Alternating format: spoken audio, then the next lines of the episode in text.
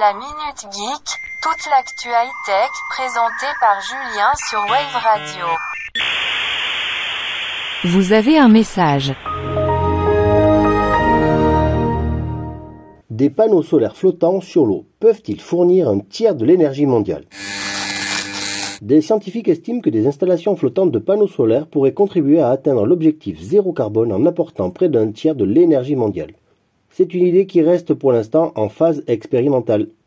Selon ces scientifiques, qui se basent aussi sur des précédents travaux, ce système aurait des avantages majeurs par rapport aux panneaux solaires installés sur la terre ferme. Être sur l'eau permettrait un meilleur refroidissement, évitant des surchauffes et permettant donc d'augmenter l'énergie. Cela limiterait aussi l'évaporation, cela éviterait de sacrifier des parcelles de terre ferme, cela pourrait être associé à des systèmes hydroélectriques. Les fermes solaires flottantes existent déjà, en nombre très limité cependant, cette étude proposant au contraire d'en faire une installation courante partout dans le monde.